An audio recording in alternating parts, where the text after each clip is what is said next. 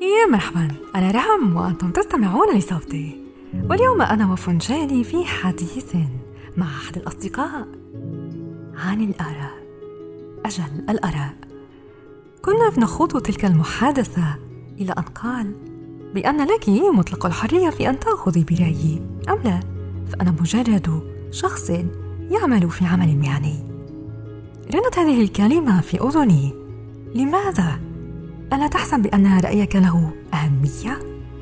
فأجاب أنا من منظور عملي وهنا أوقفته يجب على الشخص أن يفخر بعمله وإن كان مهنيا.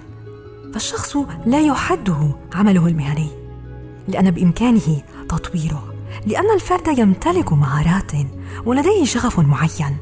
بإمكانه أن يكون شخصا متعدد الشغف متعدد الخبرة. فهذه الخبر تعطيه مساحة لكي يبدع لكي يعطي آراءه ويناقش بكل جدية. لأن لكل منا رأيه ولكل منا أفكاره.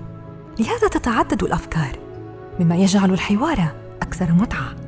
أعجب من الكثير من الناس الذين لا يودون اختبار تعدد الشغف بل يحصرون أنفسهم في تلك الدائرة دائرة الشغف الواحد دائرة العلم الواحد بينما العلوم كثيرة.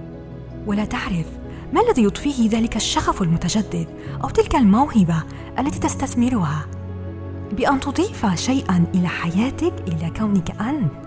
نصيحتي إليكم آراءكم مهمة.